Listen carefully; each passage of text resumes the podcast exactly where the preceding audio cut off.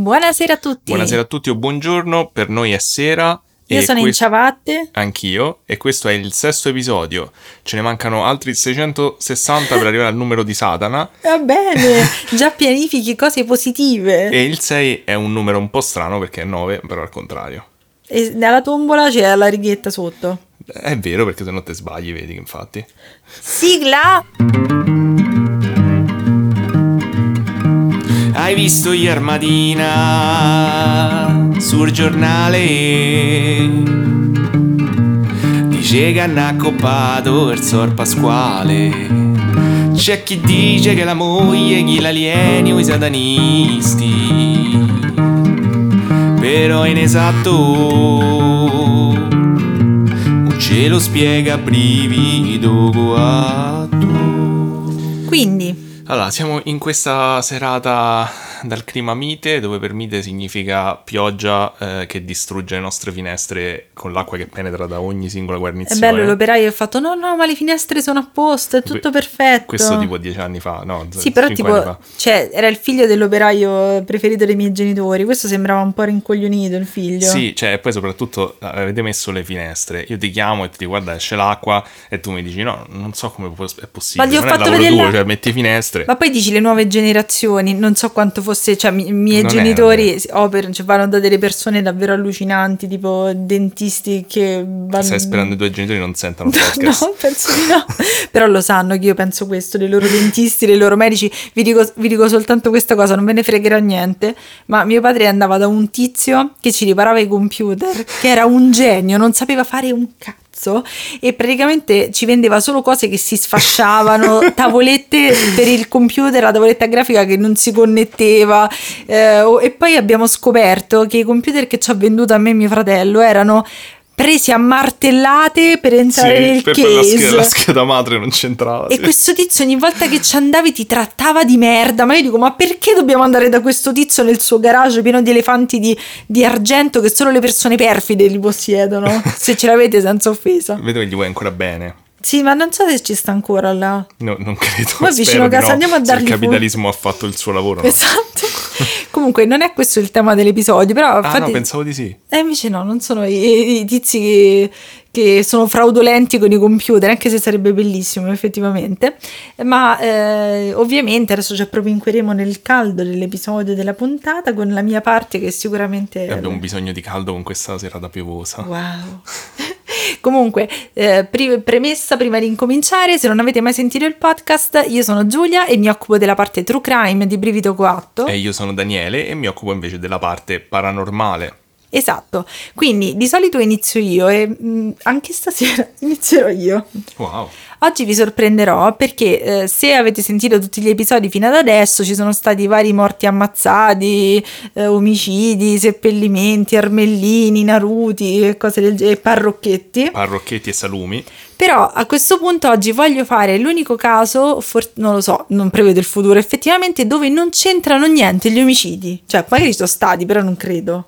E quindi c'è tipo tutti si vogliono bene, finisce l'episodio. Esatto. Vabbè, vuoi promuovere comunque fratellanza? La pace nel mondo. No, però oggi voglio parlarvi di un caso, è della mia, del sottogenere della mia parte della rubrica, ovvero quei casi che avete sempre sentito ma non avete mai approfondito, cioè che siete, magari vi indignavate, però non avete approfondito i motivi, che cosa è successo davvero. Ok, come la maggior parte delle cose. Quindi adesso andremo nel lontano 2003 e io oggi Daniele ti racconterò il caso di Vanna Marchi. Eeeh! E dovete- Ecco perché l'hai nominato, lo sapevo. Esatto. ecco no, facendo. dovete sapere che lo sto facendo perché io e Daniele abbiamo recentemente iniziato con i nostri amici un'avventura di gioco di ruolo. Io Per non la prima mai... volta meglio tardi che mai a 33 anni, 32 Però ci hanno anni. detto che siamo molto bravi. Il mio personaggio. Vabbè, sì, come si dice ai bambini. Esatto, bel bravissimi. Se giocate di ruolo e avete dei consigli, fatecelo sapere. Però in ogni caso abbiamo iniziato questa avventura e la nostra amica Lolla ha un personaggio che si chiama Vanna in onore di Vanna Marchi. Eh, eh. Allora io ho fatto una ricerca, ho detto, ma io effettivamente non ho capito niente di Vanna Marchi. Quindi, come al mio solito, ho visto dei documentari e delle interviste. Ovviamente. Ovviamente, se non ci seguite su Instagram, dovete subito rimediare perché su Instagram, una volta alla settimana, a settimane alterne, io vi consiglio un documentario e Daniele invece vi consiglia, Un libro. come al solito. Quindi, brivido underscore 4 su Instagram, mi raccomando.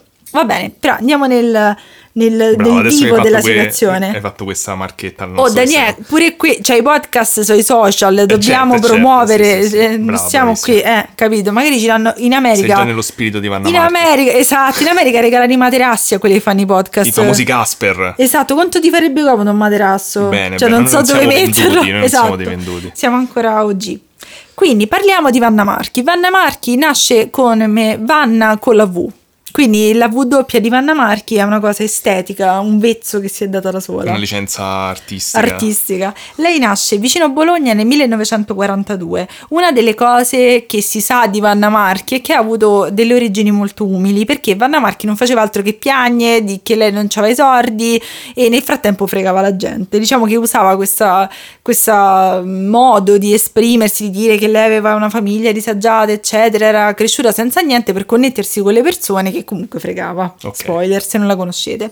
Lei è stata la regina indiscussa delle ehm, televendite, ha venduto qualsiasi cosa, però in realtà lei ha iniziato come estetista. Infatti da molto giovane suo padre è venuto a mancare, ha iniziato a lavorare molto presto e lei eh, è diventata estetista e lei si definisce attualmente una delle estetisti migliori del mondo. L'ha detto lei. Allora perché sei messo a truffare la gente Eh, invece di fare l'estetista? Ci arriveremo Ok. in realtà. Quindi lei si sposa molto presto con ehm, Raimondo Nobile, da cui avrà due figli. Uno che è il maschio, che è quello forse più innocente del- del- del- della sua, non so, cucciolata demoniaca, e poi sua figlia Stefania, che è come la madre se non peggio. Quindi diciamo che ha avuto ottimi eredi. Perfetto, vabbè, questa è una costante un po' delle Quindi, tue storie. effettivamente, lei del- tra il 1970 e il 1980 inizia a fare delle televendite nelle reti regionali, perché dovete sapere che fino agli anni 70 le reti regionali non erano legali, non era possibile fare delle reti regionali.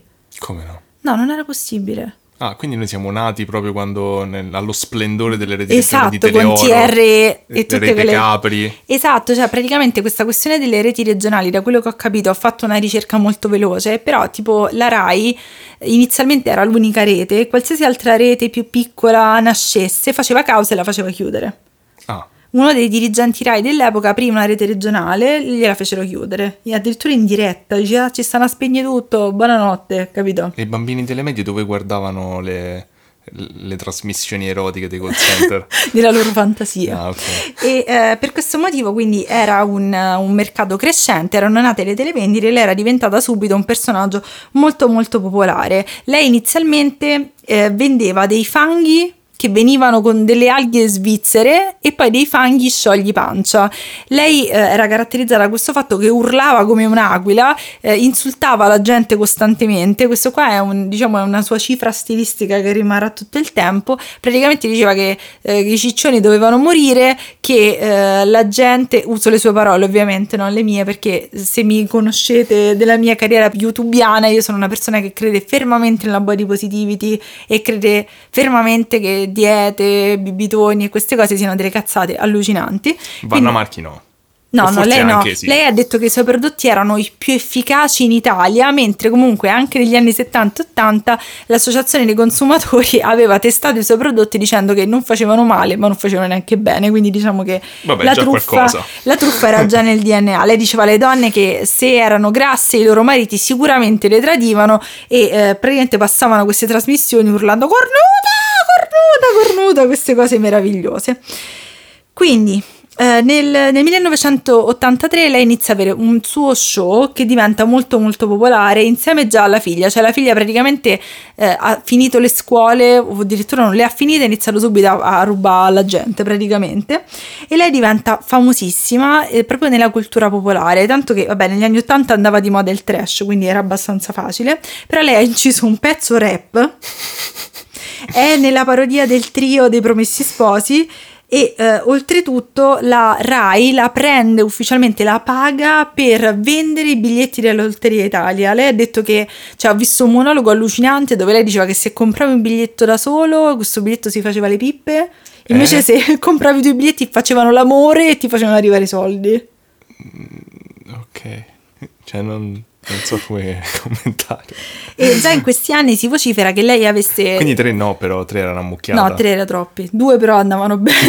va bene, vabbè. e quindi lei già Crediamo, però... crediamo nella famiglia. Diciamo che lei comunque non era proprio una personcina a modo anche in questi primi anni, questa prima fase di Vanna Marchi, lei aveva aperto dei negozi a suo nome, ma già era stata accusata di avere dei legami con la Camorra e di gestire un riciclo di denaro, diciamo, e anche legami con il mondo della droga che non so, non sto qui a dirvi, insomma, non ho idea di che cosa, da che cosa derivasse. Avrà detto che era la migliore camorrista italiana. Esatto, tanto era sempre, la situazione era sempre questa. Però quindi lei continua questo periodo di grande splendore, eh, crea un profumo, fa un sacco di cose, però chiunque la conoscesse o anche le persone che criticano la televisione dicono che proprio è evidente il momento in cui lei si è fottuta il cervello e ha iniziato a credersi Gesù Cristo, perché addirittura ha detto ah, io non morirò mai, ma delle cose allucinanti, beata lei. E, Ok. eh, però tutto questo finisce nel 1990 Quando quando lei viene condannata, no è finita, cioè buonanotte, quando lei è condannata e accusata di bancarotta fraudolenta per la sua compagnia Vanna Marchi.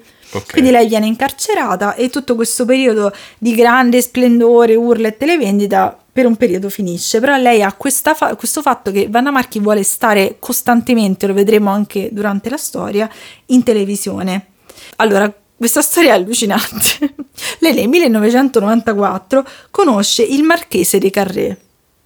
Ok, un marchese immagino. No, No, ah, uno che si chiama Marchese. conosce, marchese. conosce questo, questo ricco uomo Ok. che dice di se stesso, non si sa di essere un marchese. Lei ha detto che al salotto di questo tizio... Io poi cioè- in realtà non so come funzionano i titoli nobiliari, che c'è Cioè, differenza no, tra tipo- barone, marchese, conte. Ah, non c'ho idea. Però tipo penso che marchese sia un po'... Cioè, tipo il... non lo so. Se siete dei Savoia ci state ascoltando. No, Dateci però- dei soldi in quel Cioè, caso. lei tipo ha detto, ha detto che andava a casa di questo, non si sa come l'ha conosciuto, e a casa di questo c'era tipo tutta la politica italiana, tutte le vallette. Ha detto che ha visto tante case nella sua vita, ma mai splendide come quella del Marchese di Carré. Eh, beh, ovviamente sarà stata la migliore casa d'Italia. Quindi lui gli dice: Senti, Vanna, eh, vieni nella mia società, che è una società milanese che si occupava di eh, telemarketing praticamente. E nel 95 lei ricomincia eh, l'attività televisiva sempre con la figlia, sempre urlando alle donne che sono cornute, che mariti. eh, Ma la figlia tro- in tutto questo? La figlia è uguale, la figlia è peggio. Cioè, Ah, io ho, ok. visto, ho visto un servizio dove facevano vedere che la figlia era peggio ed è vero. La figlia diceva delle cose allucinanti, insultava la madre, faceva delle cose assurde. Beh, insultava la madre, forse posso comprendere. Esatto, però una caratteristica effettivamente di Vanna Marchi è che era brava a vendere. La gente diceva, io la vedevo che urlava così tanto e in un certo senso avevo fiducia. E hanno pure, in un certo senso, hanno analizzato le sue ehm, performance di marketing e dicevano che i suoi urli come le ague, d'accordo, erano studiati perché se la persona si addormentava davanti alla televisione, lei risvegliava. Ma cosa? Ma delle cose assurde. Vabbè, questo marchese a un certo punto gli dice: Senti, a questo punto, però, cioè, voglia- facciamo un passo avanti. Sì. E gli propone di collaborare con boh, col suo cameriere, col suo cuoco, il maestro di vita Don Nascimento. Cioè lui a casa aveva questo tizio Mm. che risulta dagli anni Ottanta essere il suo maggiordomo, il suo cuoco. Ok. Si sa che faceva un risotto da paura, brasiliano quest'uomo, che a un certo punto dice, senti, eh, facciamo, de- facciamolo lavorare, il conte le dice perché è molto bravo, è un mago molto conosciuto e lui e Vanna Marchi si mettono a tavolino e decidono di usare... No, aspetta, non ho capito, questo è un cuoco mago? Sì, sembra di sì, non si Un capisce. maguoco? Tutta la gente dice, guarda che... Un quago? un quago, un artista delle pentole e della magia e lui praticamente gli propone di utilizzare una oscura arte brasiliana, devo leggere perché non mi ricordo il nome, la, cando, la, cado- la candomble, una cosa del Mai genere, ma neanche io mai sentita, e rendere praticamente eh, celebre questo suo cuoco e vedere che cosa succede. Quindi loro iniziano questa trasmissione nel 1996 e in realtà appunto lui non si sa se è un mago o no. Vanna Marchi continua a dire che lei ha le prove che lui era un potentissimo mago. Che la figlia l'aveva incontrato in Brasile anni prima e lui gli aveva fatto delle previsioni di morte su Vanna Marchi stessa. Ma non Però avverate, quindi, esatto col, è un fatto che, mago. esatto, col fatto che lei non era morta e poi lei ha detto una frase meravigliosa che fa capire come la televisione sia cambiata. Ha detto, eh, a mia figlia gli ho detto, ma i neri sono tutti uguali, come i meridionali, ne hai conosciuto uno? Li hai conosciuti tutti? E io stavo tipo così, ma come hanno fatto a mandare una cosa del genere? Cioè, Vabbè. Quindi, vabbè, lui sappiamo soltanto che lui ha fatto degli ottimi risotti e oltretutto però Vanna Marchi gli hanno detto, senti, in un'intervista, ma ci sono, delle, ci sono delle prove, tu hai visto delle magie, delle cose che lui faceva? E lei ha detto, una buoni." notte a Milano eravamo in macchina, no Daniele, noi risotti, eravamo in macchina, lui è sceso dalla macchina a un, in- come si dice, un crocevia? Incrocio. Un crocevia, vabbè, per incrocio. crocevia? Non lo so, quattro strade, vabbè, non lo so come si... L'incrocio. Vabbè, l'incrocio e ha lasciato uno spumante, dei guanti, delle sigarette all'incrocio per una sua dea. E poi ce ne siamo andati. Beh, E- mi sembra una, una Sì, prova schiacciante. Lui ha detto scusa ma c'è stata qualche rappresentazione, qualche magia? Lei ha fatto no no, però mi sembrava che Beh, sì, avesse avuto negli occhi Cioè, chi, chi è che spreca uno spumante così buono per- Eh, un infatti. incrocio? Però, insomma, la, la trasmissione di, di- di magia dell'occulto era praticamente un enorme schema per estorcere soldi alle persone. Questa, questa trasmissione diceva, allora, mh, è complicato come funziona, però in realtà, nonostante sia davvero il parto di persone perfide, è geniale come funzionava. Ok. Loro ti dicevano, noi ti regaliamo dei numeri gratuiti all'otto. Cioè tu telefoni, ok? Mhm. Il mago non Nascimento, lei diceva usa il computer Ok. nel quello è 96, magico, nel 96 eh, tipo mi immagino tipo Sabrina Vita la strega e lui ti partorisce questi C'è Salem. Che Spero sono sia Salem. speriamo il personaggio migliore di tutti che nella versione nuova manca infatti fa schifo senza No. di lui vabbè insomma lui praticamente dice tu chiami lui ti fa pipo pipo pipo pipo pipo e ti fa i numeri Sì. poi te li manda per posta Per, per posta. per posta mm. però tu dici i Perché numeri non sono gratis Ma la la spedizione busta La si paga numeri. 100 euro no. Ma cosa? Cioè la busta in cui sono contenuti i numeri costa 100 euro. Ok, ma questo sarà tipo uno stratagemma per aggirare delle leggi, immagino. Sì, probabilmente sì. Cioè dicono che dietro a queste truffe ci sono comunque delle persone molto abili per, eh, a manipolare la legge. Comunque ti arrivava questa busta a casa, tu gli dovevi dare queste, non 100 euro, poi 100.000 lire, scusate, mi confonderò spesso perché le, mila, le Sei mila troppo lire... giovane. Esatto. E Cioè, sentite che paragoli. All'interno di questa busta c'erano i tuoi numeri dell'otto, ok? Ok. E lui diceva io ti garantisco che questi numeri funzionano, quindi tipo... Quindi tutti vincono l'otto, lui aveva una cosa come 230.000 clienti, eh. Ok. Ti manda- quindi ti mandano questa busta e ti dicono però all'interno c'è una bustina di sale super benedetto strafigo deluxe. Ok, del- dell'incrocio più vicino a casa tua. Esatto, tu devi prendere questa bustina di sale e metterla in un bicchiere pieno d'acqua e la- lo chiudi in un luogo chiuso e buio per sette giorni. Mm. Però E u- magicamente poi il sale scompare. hanno usato la fisica perché ti davano una quantità di sale tale che era impossibile che si sciogliesse nell'acqua. Eh, vabbè, sì, diventa La soluzione, soluzione. eh, esatto. Quindi che cosa facevano? Loro no, ovviamente non Ah, vincevano. dicevano, dicevano che non ti si era sciolto e quindi non aveva funzionato la magia. E- esatto. No, che geni. Aspetta, è ancora peggio perché praticamente tu vedevi che il sale diceva, signora, allora i centralinisti erano strapagati, avevano una quantità di centralinisti, tipo 40 centralinisti che erano tanti, e ogni centralinista, vi faccio questo piccolo spoiler, doveva guadagnare dai 3 milioni ai 5 milioni al giorno. Quindi immagini... centralinista. No, doveva fare dei Ah, contratti, ok, ok, cioè, ottenere, ammazza il lavoro fregare. migliore. Quindi che cosa succedeva? Quindi tu eh, ti- gli dicevano scusi signora, eh, ovviamente tu richiamavi incazzato e dici senti il mago del nascimento ha fatto popi popi sul computer, non è successo niente, no? Sto facendo ovviamente il simbolo del- della cornetta. Sì, non lo vedete, ma c'ha la cornetta in mano. Esatto. E, e loro ti dicevano, signora, ma scusi, mi vada a controllare un attimo il sale? E, e tu dicevi, "N- la signora diceva, non si è sciolto. E ti rispondevano, oh mio Dio, ma è una cosa gravissima. Poi con una, con una recitazione fantastica. E praticamente dicevano, "Questo- questa cosa vuol dire che lei ha il malocchio. Quindi devi comprare altre cose. Esatto. No. E iniziavano soft tipo, vabbè, lei ha il malocchio. E poi peggioravano sempre di più le previsioni dicendo morirà qualcuno in famiglia, eh, schiatta lei, schiatta il suo gatto, Ma schiatta il vicino di casa. pure? No, i centralinisti dicevano l'unico modo per togliere questo malocchio è che io adesso le chiamo il mago, però ovviamente il mago si deve Tipo il sforzare. esatto, cioè la, la prima fase era una fase postale e poi c'erano i più grandi incantesimi di sto mago. Quindi quando tu vedevi che il sale non si era sciolto, loro ti dicevano guardi non c'è problema, lei acquista un kit da noi che costa zero e la busta costa 100 euro, dove all'interno c'era... sale. Ah, c'era un tronchetto ok. e questo tronchetto andava Sciolto nell'acqua. no era un tronchetto dove tu dovevi avvolgere delle mille lire Ok. e questo tronchetto hanno provato che era infatti c'era una bellissima edera rigogliosa nel loro giardino e poi non c'era più perché erano tronchetti d'edera che loro strappavano e ti vendevano e insieme al tronchetto c'era anche una candela che dovevi accendere ogni venerdì per quattro settimane e a quel punto o ti eri tolto il malocchio o comunque ti uscivano i numeri Cioè, i numeri di prima andavano bene. Sì, gli stessi numeri andavano bene dopo aver fatto tutte queste cose. Ok, però poi dopo quando non ti andavano bene...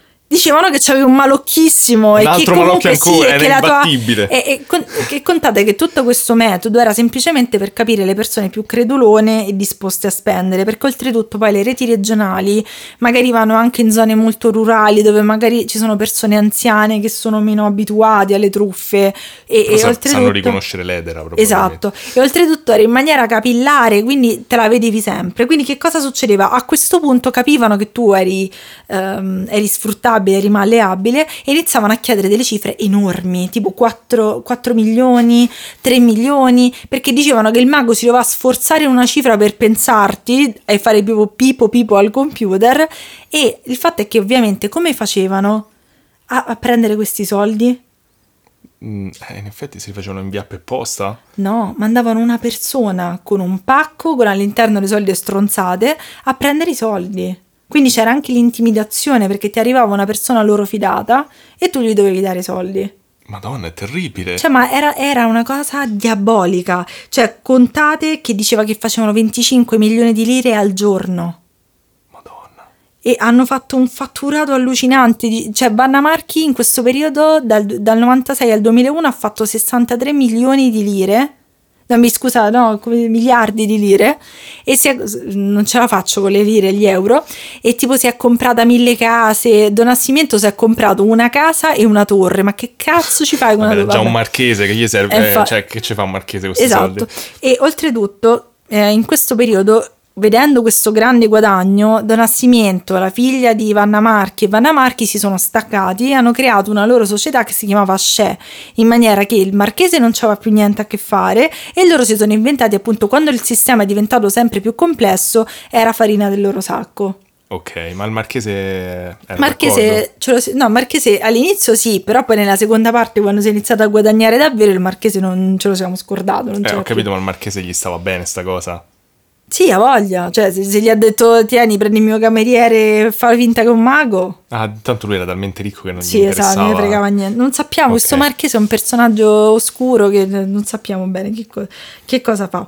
Quindi loro hanno continuato a fare questo, questo schema per un quattro anni e a un certo punto mi manda Re3 ai tempi in cui c'era Marrazzo, quindi parecchi anni fa, nel 2001, eh, è andata una signora che era sta- un signore che era stato truffato da loro e sto signore è stupendo perché si spiscia sotto alle risate quando gli dicono eh mi hanno mandato i tronchi d'albero, mi hanno mandato le candele, rideva, rideva.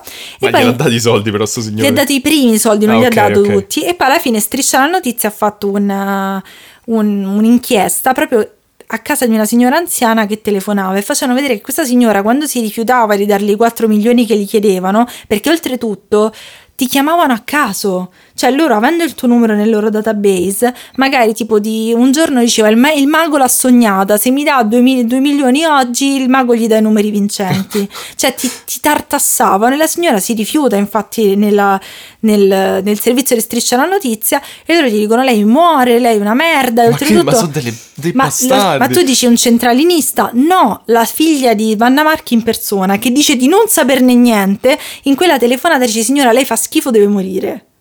Ma, cioè, quindi Era proprio un ricatto, era Cioè, un'estorsione. Sì, ma scusa, cioè, pensate Cioè, una, una fare signora leva sulla credulità anziana. delle persone, ma sono delle merde. Io ho sentito le interviste, a parte che una signora addirittura è arrivata a prostituirsi per pagarli, e io ho sentito l'intervista di una signora che diceva, a parte che diceva di aver parlato di persona con Vanna Marchi, e Vanna Marchi continua a dire che lei non c'entrava niente, lei non ne sapeva niente, lei era un'estetista più brava d'Italia. Però questa signora diceva che gli- lei aveva una figlia malata e gli hanno detto che la malattia era il malocchio e se voleva che, so- che sua figlia non morisse e che questo morbo si diffondesse a tutta la famiglia doveva dargli Eh, soldi. io mi ricordavo questa cosa, sì. Cioè, facevano proprio leva sulle, sulle persone disperate, perché non ci sono solo i greduloni, sono anche delle persone disperate che a un certo punto dicono: Senti, devo fare qualcosa. E oltretutto si diffondevano queste voci della gente che aveva cambiato la vita grazie a Vanna Marchi. Quindi, che cosa succede a questo punto? Questi facevano un sacco di sordi, avevano una vita bellissima, eccetera. Nel, nel 2001 eh, fanno, fanno questa inchiesta, Vanna Marchi nega tutto, dice no, che lei era una bravissima persona, che lei anzi aiutava tutti senza nessun, senza nessun problema e nel 2003 fanno il processo. Prima del processo Don Nascimento se dà e se ne va in Brasile. Però la cosa bella è che questo tizio è tuttora Fa il risotto. Fa dei risotti in Brasile da paura. Però la cosa stupenda è che tuttora, cioè Don Nascimento è latitante se non sbaglio. Però c'è stato questo, questo episodio del container, non so se l'hai mai sentito. L'episodio del container, no. Che nel 2002 al porto di Genova è arrivato un container che doveva essere spedito.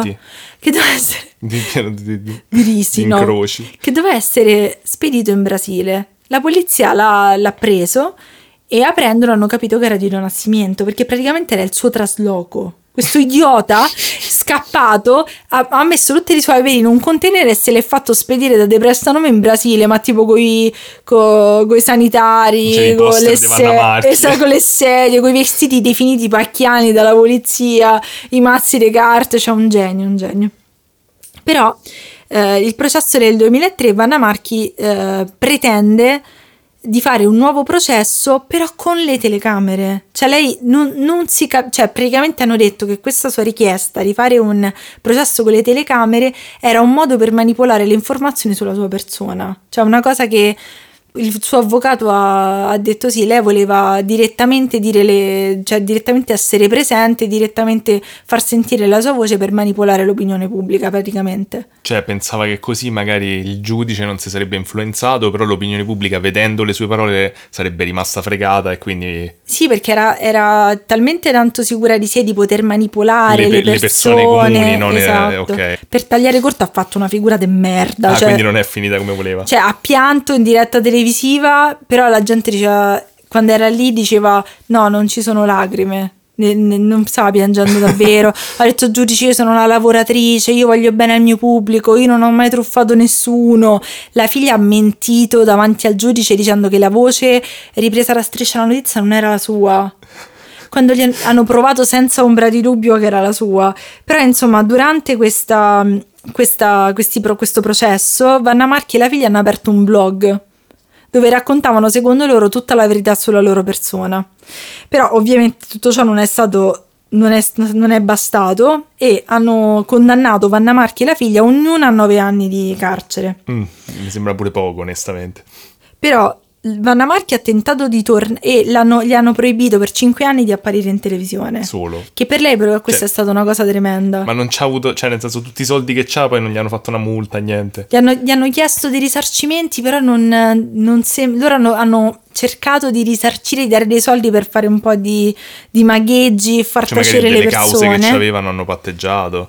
Sì, ma poi la cosa, la cosa divertente è che io ho visto un'intervista il giorno prima del, del processo e lei era convinta che non sarebbe andato nessuno. Altra cosa, perché ovviamente se tu metti le telecamere, le persone che hanno fregato non, non si presenteranno mai, no? Dici ok, c'è pure la telecamera, non c'è... Ci fai una figura di merda. Esatto, lei era convinta, ah, mi devono dire queste bugie in faccia e la gente ovviamente ci è andata e ha detto, lei è proprio una pietosa e continua tuttora a dire che lei non ha fatto niente. Vabbè, insomma, eh, per farla breve, praticamente questa eh, ha tentato di tornare in televisione nel 2015 e adesso conduce con la figlia una trasmissione sul Grande Fratello, chi se ne frega, dove loro commentano il Grande Fratello live e lei ha, il- ha scontato, se non sbaglio, ha finito da poco di scontare la pena e nel frattempo ha lavorato come barista. Fine. Cioè nel frattempo... Cioè, quando, 2015. quando era in prigione ha potuto lavorare come barista. Come fai a lavorare come barista in prigione? Dice che Al gli hanno dato... prigione? Eh no, penso che ti danno dei permessi speciali per lavorare Vabbè, perché in quindi era tipo in prigione quelle super... mm, Però l'hanno messa, l'hanno, le han- loro hanno tentato di scappare in Spagna e in ogni caso l'hanno messa proprio in prigione prima degli arresti domiciliari perché erano sicuri che le avrebbe truffato qualcun altro. Quindi insomma c'è proprio una baracconata allucinante, però c'è una cattiveria, c'è questo metodo per fregare le persone. Da una parte è, geniale, cioè è geniale nella sua cattiveria. Come fa? Cioè, Cioè, tremendo. io devo dire che cioè, di tutte le cose, di tutti i casi che hai fatto fino adesso, questo è quello che mi ha sconvolto di più. Sì, ma più che altro... Cioè, perché cioè- gli altri, tipo, tu dici. Oddio, c'è stava il tizio che del- aveva occultato il cadavere nella chiesa che tagliava i capelli. Sì. Con quello, diciamo che era sicuramente una brutta persona. Però te dici, magari gli altri stavano chiaramente un po' fuori di testa, c'erano persone disturbate. Ma qui, cioè, tu per truffare le persone anziane ripetutamente per cinque anni, cioè, facendo credere a delle persone magari superstiziose che moriranno se non ti Eh. danno i soldi, devi essere un mostro. Ma cioè, se, tu, devi essere cioè, se, una voi, merda. se voi vi volete incazzare come una biscia, guardate, Corrado Augias ha fatto un programma su Vanna Marchi, dovete vedere l'intervista con che faccia come il culo, con gli occhi lucidi, fa io sono una bambina, sono stata una bambina povera, io voglio bene a tutti. Cioè, è proprio, ha presente gli youtuber, quelli... È tipo sociopatica. Eh, tipo, ma oppure gli youtuber, quelli che si vede che vogliono solo i tuoi soldi, non fanno altro che dire ti lo facciamo per te, TVP, tesori, oh, il mio haul di borse. Ecco, ma peggio, proprio la prenderesti a schiaffi, nonostante ora sia una persona anziana.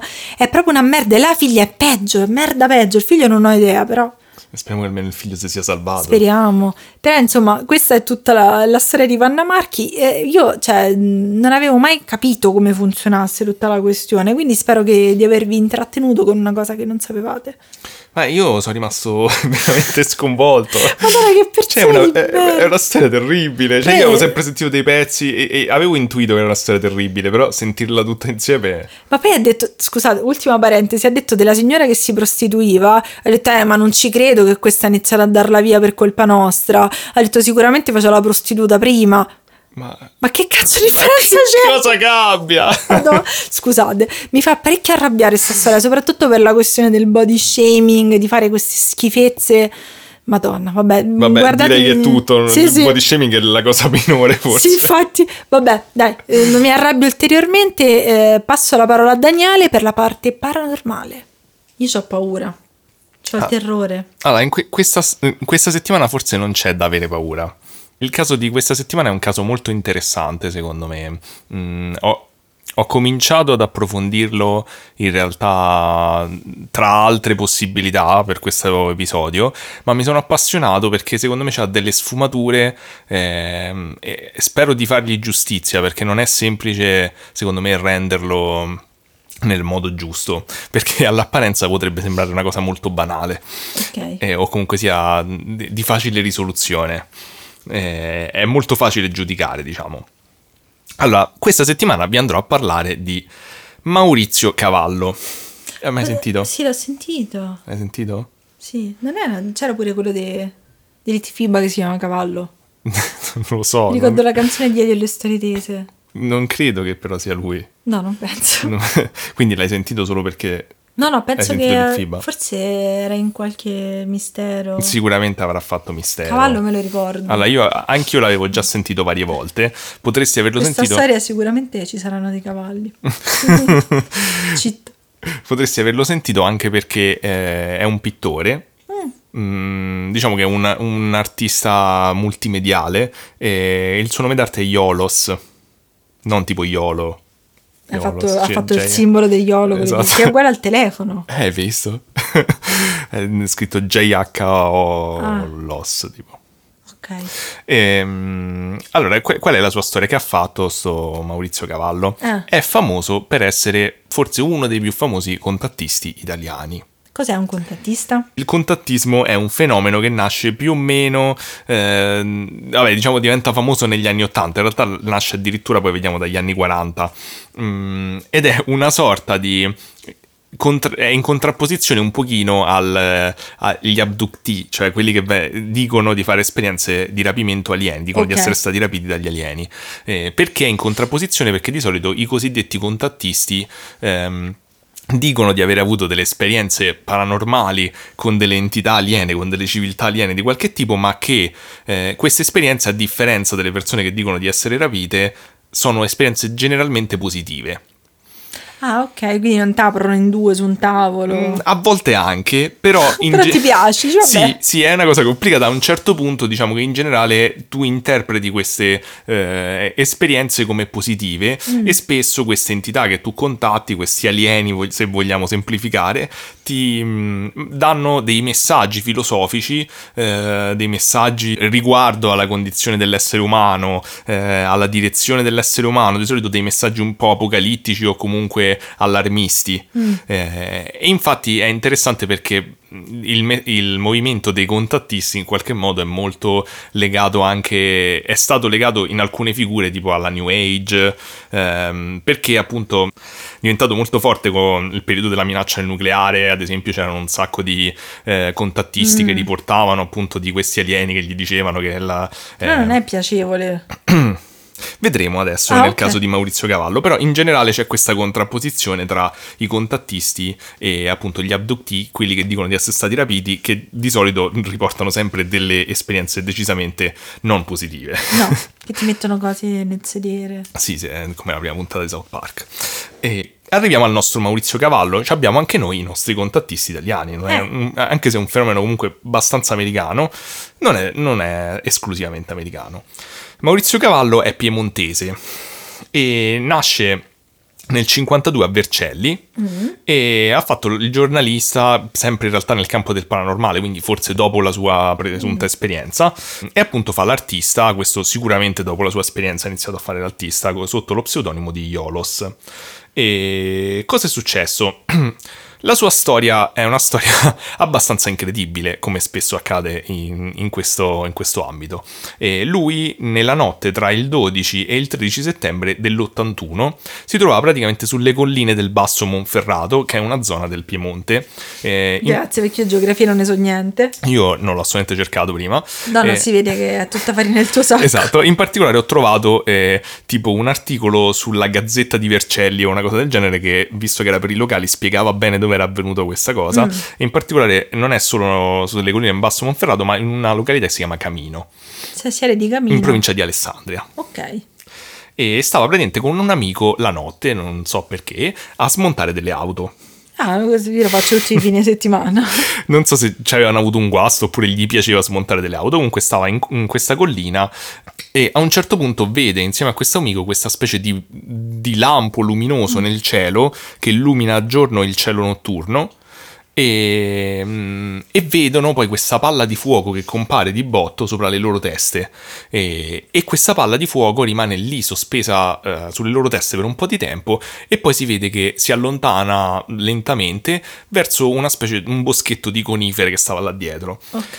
e loro ovviamente si guardano un po' sconvolti dicono che è sta roba una meteora che è successo? E quindi decidono di eh, allontanarsi dalla macchina che stavano smontando e andare lentamente in direzione di questo velivolo presunto, di questa palla di fuoco eh, presunta, ma non riescono a raggiungere il luogo dove sembrava che questo, mh, che questo fenomeno si fosse poi fermato eh, perché c'erano detto che c'era tipo il terreno era scosceso, era una collina strana, c'era pieno di rovi, hanno detto senti, mh, vabbè, cioè io onestamente avrei detto, cioè, oh, ma c'è sta una palla di fuoco là, andate a vedere bene, però ehm, vedremo che non ce n'è stato bisogno poi Ok. andare a vedere.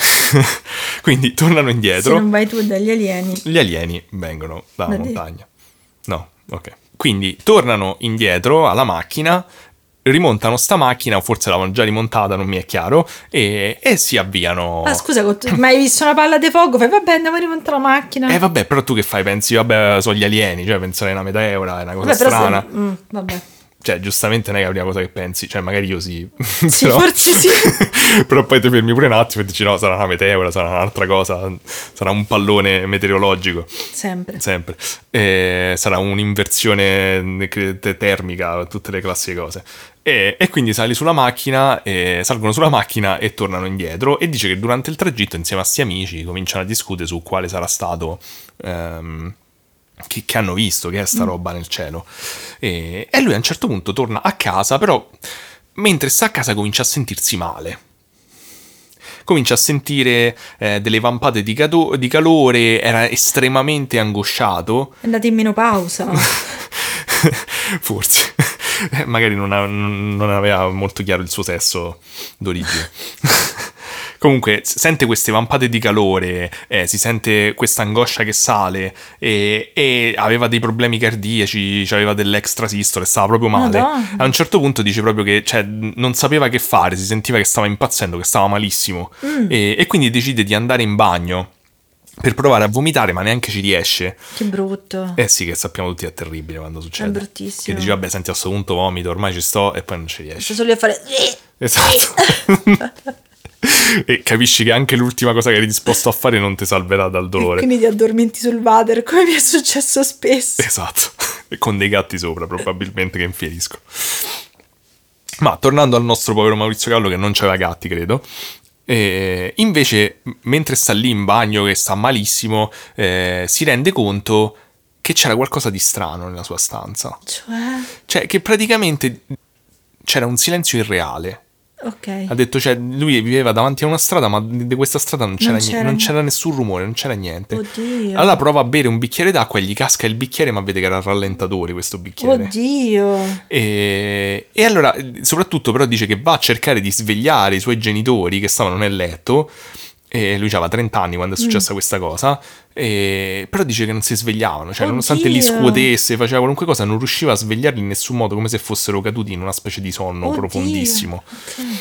Quindi lui capisce che c'era qualcosa che non andava, però praticamente comincia a sentire come se ci fosse una, una presenza estranea nella sua mente che stava prendendo sempre di più il controllo.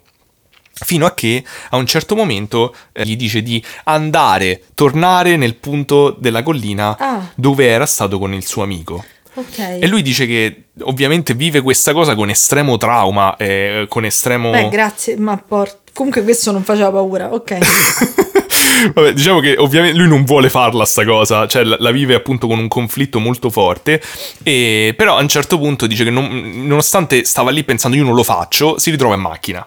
Ah, Solamente che questo po- povero Cristo eh, prende la macchina per tornare verso la radura, ma mentre sta in macchina con la- questa, in- diciamo, que- questa invasione nella sua mente che lo porta a tornare al, al luogo, si accorge che non- cioè, si ricorda che non c'ha benzina ah, e quindi la macchina gli si ferma. ah. E l'entità gli dice, vabbè, cammina. Ah, ti fai i laggi, però. E lui si fa 30 25 km a piedi la notte Normale. per arrivare nel, nel posto in cui era stato su questa cazzo di radura. Se a Roma ce ne trovavano quattro. Esatto, io gli avrei detto agli alieni, mortacci vostra, cioè almeno venitemi Ma a scusa, prendere, cioè avre- arrivare io lì. Ma ci avrete il teletrasporto? No. Sì, ce l'avevano infatti, cioè, ma vieni te, ma poi Eh. cioè, mi controlli la mente, io devo venire qua. Eh, infatti sì. Vabbè, Ma sti strumenti, vabbè. vabbè, eh, comunque, in ogni caso lui arriva su questa radura e nel posto in cui c'era questa palla infuocata e, e sente appunto queste voci eh, che gli dicono di, di proseguire e, e a un certo punto vede comparire di nuovo questa palla infuocata. Ma solamente questa volta si sente risucchiare all'interno di, di questo- di questa palla e, e si rende conto di entrare in questo spazio, questa è una cosa che viene spesso descritta da- anche da, da chi viene rapito dagli alieni, di avere questa percezione di essere entrato in uno spazio che è molto più grande di quello che vedevi da fuori. Ok. E, e lui descrive questa, diciamo, quest- l'interno di questa palla di fuoco come tutto bianco con delle luci pulsanti, con dei pannelli strani così. E dentro questa palla di fuoco poi succedono varie cose, tra cui a un certo punto si sente cadere, e, eh, diciamo comincia a sentirsi sempre peggio, eh, que- sempre sente la sua mente che gli fa... Poi tra l'altro diceva che quando ehm, non faceva quello che diceva la voce sentiva tipo un mal di testa lancinante, quindi era Mazza- costretto. E, però dentro appunto a sta strada a un certo punto si sente cadere, sente un casino, lui era eh, praticamente bloccato in quella che diceva essere più o meno i, tre, i due terzi dell'astronave, non al centro. E, a un certo punto, poi, dopo questo casino, dopo questo senso di cadere, si trova praticamente davanti a queste architetture aliene, assurde, questa specie di enorme palazzo a forma di conchiglia rovesciata. Madonna. E, e questi palazzi eh, strani, a quanto pare, tipo, sembrava che emettessero luce propria. E, e lui a un certo punto giustamente dice ma che cazzo sta succedendo? Eh, giustamente. sì, mi sembra un- un'ottima osservazione. E, e, finalmente però si sente bene, non Ah, si sente più male, dopo che è male. finita tutta questa cosa comincia a sentirsi bene e, e sente una voce di nuovo nella testa chiara che gli parla e gli dice sì benvenuto, figlio di Saras. Che è suo padre. Non lo so, immagino, un nome strano. Il mio nome è Chama e provengo da Clarion. Ok. Quindi Tutto si è presentato, non te potevi presentare prima, mi devi far venire la radura, mi devi prendere, vabbè. E da lì questa voce gli comincia a spiegare praticamente un po' di cose. Lui racconta poi negli anni come funzionano queste comunicazioni, Ok. eh, che avvengono in quelle che lui eh, chiama con un termine, adesso non mi ricordo, comunque una sorta di... Lui le chiama tipo simbiosi neurali, cioè non la chiama telepatia. Ok. Lui dice che proprio fondamentalmente è come se condividessero la mente Mm. in quel momento e le immagini gli venissero proiettate direttamente Nel cervello. sì, cioè lui mh, viene immerso proprio nello scenario che gli viene comunicato, non è Ok. semplicemente che viene proiettato un pensiero. E, e in questo fa anche in modo che loro gli riescano a, a dare una quantità di informazioni enorme in un breve lasso di tempo, tra cui da loro apprende un sacco di cose, tipo il fatto che questi esseri vengono da, da questo Clarion, eh, che è un sistema binario con due soli, eh, che sta a 150 milioni di anni luce, e gli dicono che, eh, nel- che in realtà la normalità per i sistemi di pianeti è di avere due soli, che anche il sistema solare tecnicamente 180 milioni di anni fa aveva due soli, ma poi uno non si sa che fine ha fatto, c'è stato un evento cataclismico, Vabbè. se n'è andato via, e che loro praticamente raggiungono, ehm, va- vanno dalla Terra a Clarion in 73 giorni, passando per quelli che loro chiamano corridoi magnetotemporali. Beh, Che fa molto serie anni 60 È di fantascienza, un po' technobubble. E praticamente lo accompagnano verso questi edifici alieni e lui si rende conto che praticamente non c'era suono. ah, come al Cioè, solito. no, no, non proprio non in quel senso, però che non, sen- non sentiva, diciamo, de- dei rumori esterni, non sentiva tipo il vento, eccetera, e si rendeva conto che la luce pure era strana perché non c'erano ombre. Quindi era come se la luce arrivasse da tutte le direzioni. Ok. E loro gli dicono: Sì, guarda, è così perché fondamentalmente siamo nell'Amazzonia. Ah, giustamente. Ci abbiamo una base sottoterra in mezzo Ah. all'Amazzonia e abbiamo ricreato una sorta di ecosistema sotto la terra dove appunto tu rivedi il cielo, rivedi la roba, però in realtà è tutto finto. Ah, Vabbè. Questo era il Ognuno occupa concetto. il tempo libero come vuole. Esatto, e gli spiegano che praticamente loro so, ho scritto nei miei appunti, una sorta di super amici. Cioè, sono i guardiani del mondo. Ok. E praticamente esiste questa confederazione eh, di ra- varie ra- razze alieni e, e alcuni di questi sono i nostri creatori.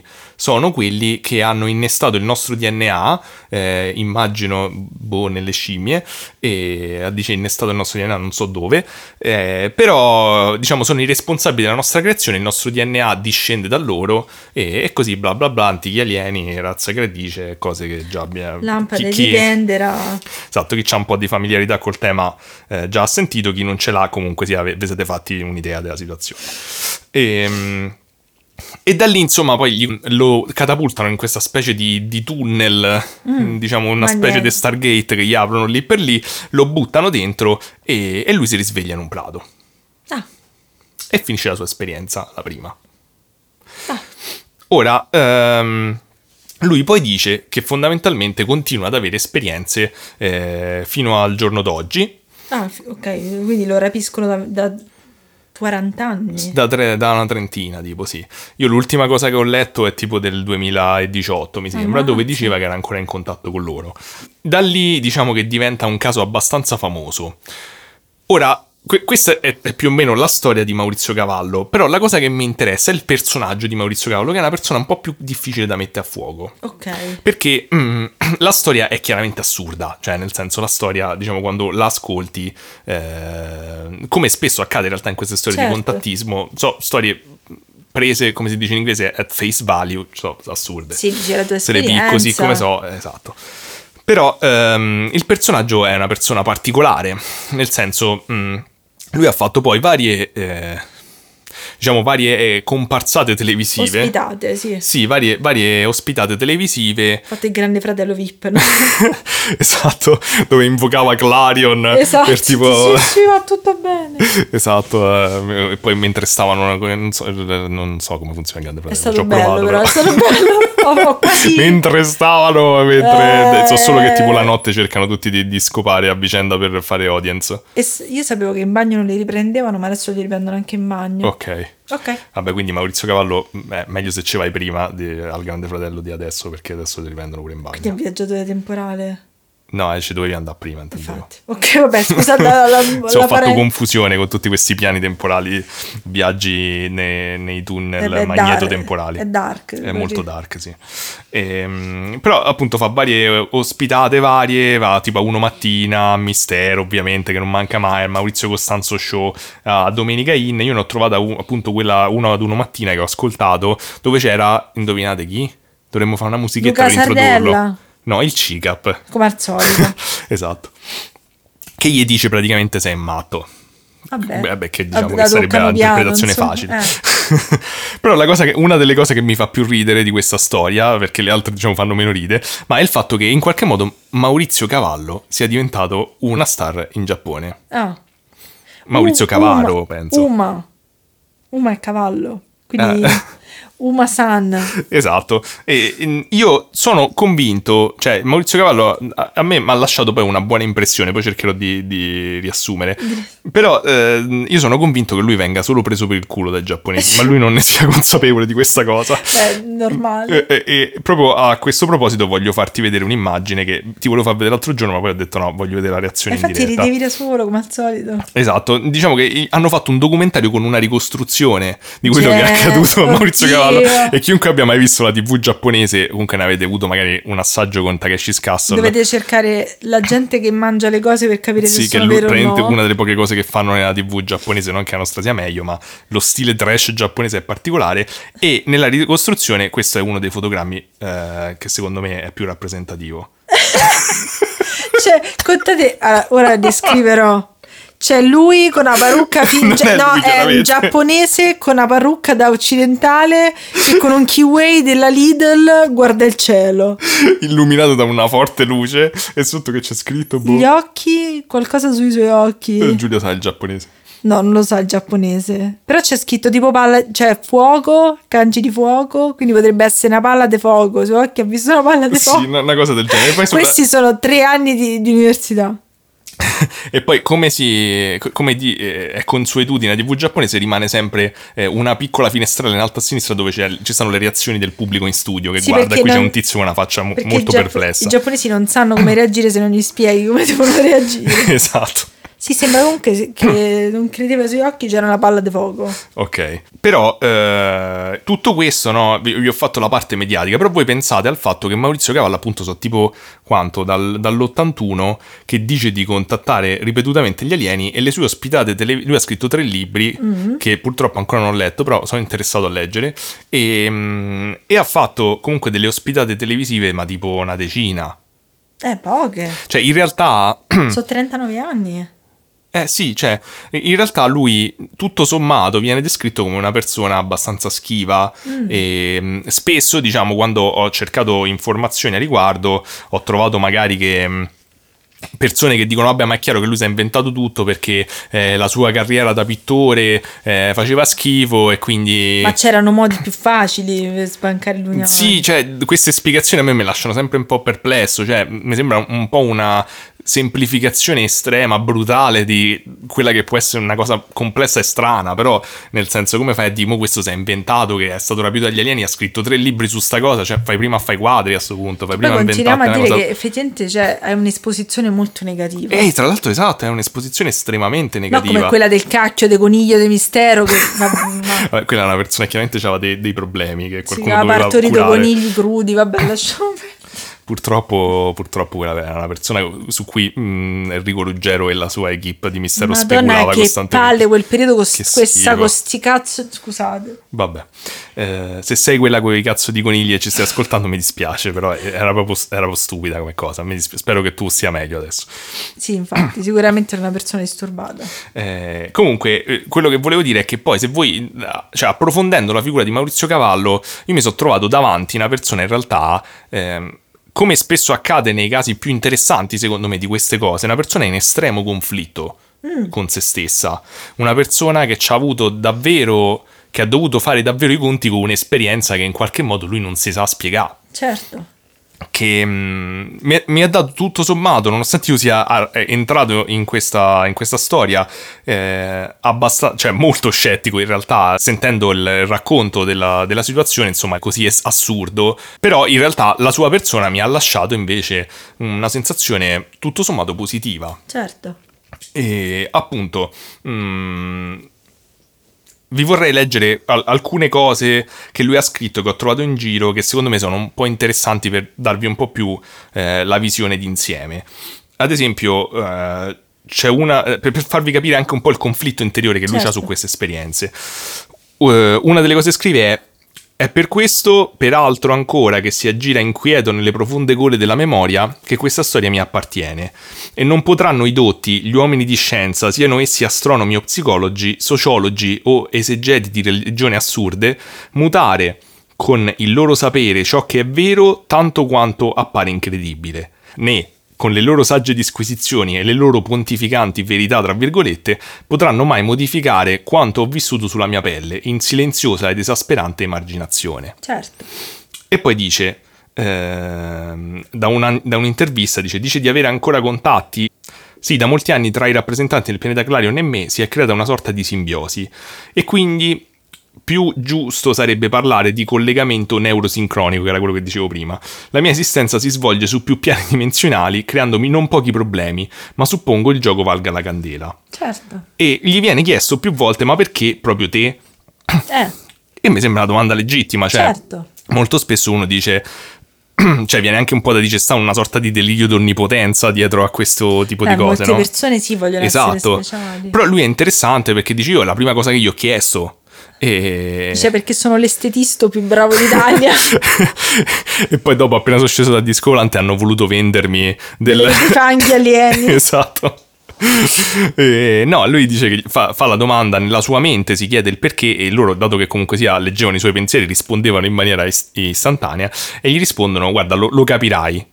E lui dice proprio, raga, io sono passati 40 anni ma ancora non ho capito. E fra un po' lo capisci, dai. senza- Cioè, nel senso, è strano perché c'è della perplessità, capito? Uno che Certo. comunque ha un delirio di onnipotenza e si sente di eh, essere una persona che in qualche modo è stata scelta, cioè n- non dice tipo, boh, boh, io non ho capito sta cosa. Sì, infatti, non è cioè- l'unica, ce ne stanno tante di questo tipo. Poi ovviamente questa esperienza l'ha mutato molto e anche il suo modo di interpretare la realtà è chiaramente eh, filtrato da tutti questi concetti che gli sono stati passati. Eh, Però mh, lui parla costantemente del fatto che questa esperienza per lui è stata traumatica. Cioè lui Certo. dice che lui l'ha odiati questi alieni, fa- tutto quello che gli hanno fatto all'inizio. Per questo dico che è un po' una cosa borderline tra... E mi hanno manco toccato il sedere, ho fatto cose strane. Ah, comunque lui non l'ha detto, giustamente. Però, eh, cioè, lui dice che l'ha odiati perché fondamentalmente loro hanno distrutto la sua percezione della realtà. Cioè, hanno completamente sconvolto in maniera violenta Certo. l- la percezione che lui aveva della realtà ed è stato costretto ad accettare o cioè di impazzire oppure di, di prendere atto che quello che gli stava succedendo era, era vero e appunto dice cose tipo eh, la mia storia mi appartiene completamente ed io ho solo il dovere di raccontarla non il diritto di pretendere che sia creduta ad esempio lui era totalmente opposto alle all'idea del complotto, cioè gli dicono ma Ah. tu sei convinto che tipo i governi sono eh, co- Eh, in combutta con gli alieni, lui cioè. dice no, secondo me è una, una cazzata, non c'ha senso. E, e poi c'è stata questa cosa interessante, dice eh, il 70% forse sono pessimista dell'umanità, pensa solo con, il televisio- con la televisione. Alcune persone che conoscevo, gente che quando avevo accennato alla mia esperienza e ad altre simili aveva alzato le spalle dicendo ma no, non è possibile, si sono ricredute e sono tornate da me tutte contente dicendo ma sai che quello che mi dicevi l'ho sentito in televisione? Ero io, cretino. No, la televisione li ha convinti, capisci? Perché se lo dice la televisione vuol dire che è vero. La prima volta che mi sono arrischiato ad andare ad un'intervista televisiva io mi sono conquistato tutta Vercelli. Tutti mi volevano bene, ma non perché avessi raccontato cose interessanti. Forse non avevano neanche capito di cosa parlavo. Erano tutti con me solo perché ero stato in televisione. Beh, è una cosa che capita. Sì, però è, in- cioè, è interessante, cioè lui vuole essere capito, lui non gli Certo. interessava la notorietà, cioè da questa cosa mi dà questa impressione. Sì, è anche triste come ragionamento, effettivamente. E, e ad esempio parlava anche delle sette, perché spesso intorno a questi contattisti, Certo. ad esempio se avete mai sentito parlare dei raeliani eh, che nascono da un tizio contattista, forse alla fine anche Beh, Scientology eh, possiamo sì, in dai. qualche modo... Oddio, mm, eh, non è proprio, però una cosa borderline. Ci sei Scientology senza offesa.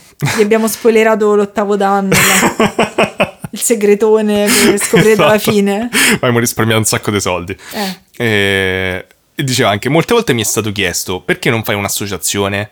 Eh, no, è una cosa che disprezzo, non in senso negativo, non so qual è il senso positivo di disprezzo. Eh, apprezzo- io apprezzo molto la libertà che in qualche modo sento dentro di me e quindi voglio per prima cosa rispettare la libertà presente in ogni individuo. Io non potrei mai trascinare dietro di me delle persone attraverso la mia vicenda personale.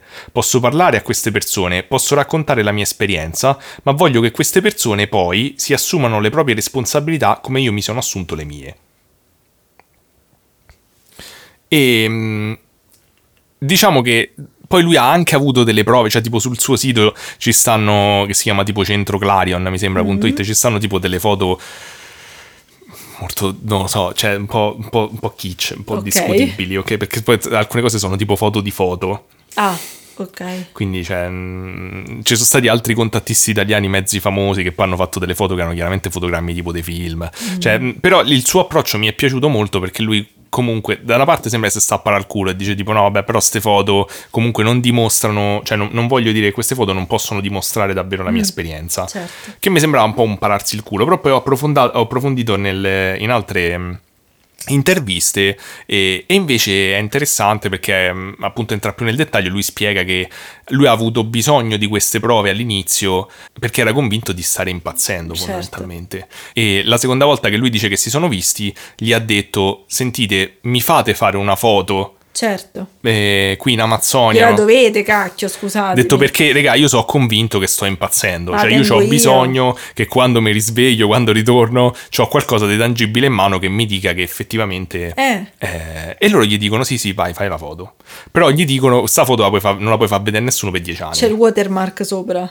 E lui dice, però questa cosa è interessante perché lui dice, ogni volta che facevo la conversazione con qualcuno che mi diceva guarda ti hanno rapito gli alieni eccetera, io dico, che cazzo, mo vado dell'app, io sta foto e te faccio vedere. Cioè, tra dieci anni. Esatto, però mi ricordavo che fondamentalmente mi avevano detto di no e forse anch'io avrei detto forse non mi faccio incazzare a questi, Eh no, non infatti. sarebbe una buona cosa. Tanto buoni e cari, ma... Però in questo modo lui dice io ho capito che alla fine sta cosa delle prove non c'aveva granché senso. Mm. Lui dice alla- alla fine le prove in sé non hanno un grande valore.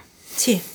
Ovviamente rimane sempre questo fatto che uno dice vabbè, però, eh, Non lo sappiamo. però noi vorremmo, no? Quindi Sì. c'è sempre questo- questa cosa interessante di questo tipo di fenomeni dove da una parte la, la spiegazione facile è, è una gran cazzata, questo è matto, e la spiegazione assurda è, è tutto vero, e, e però in mezzo, diciamo, non c'hai mai abbastanza elementi per dire né una cosa né l'altra, perché dire, dire che lui è un matto, che si è inventato tutto, è inverosimile, dire che lui è un malato, sì, ma è una malattia molto coerente, che evidentemente non abbiamo ancora capito, che è Infatti conosciuto. rimango sempre nel mezzo.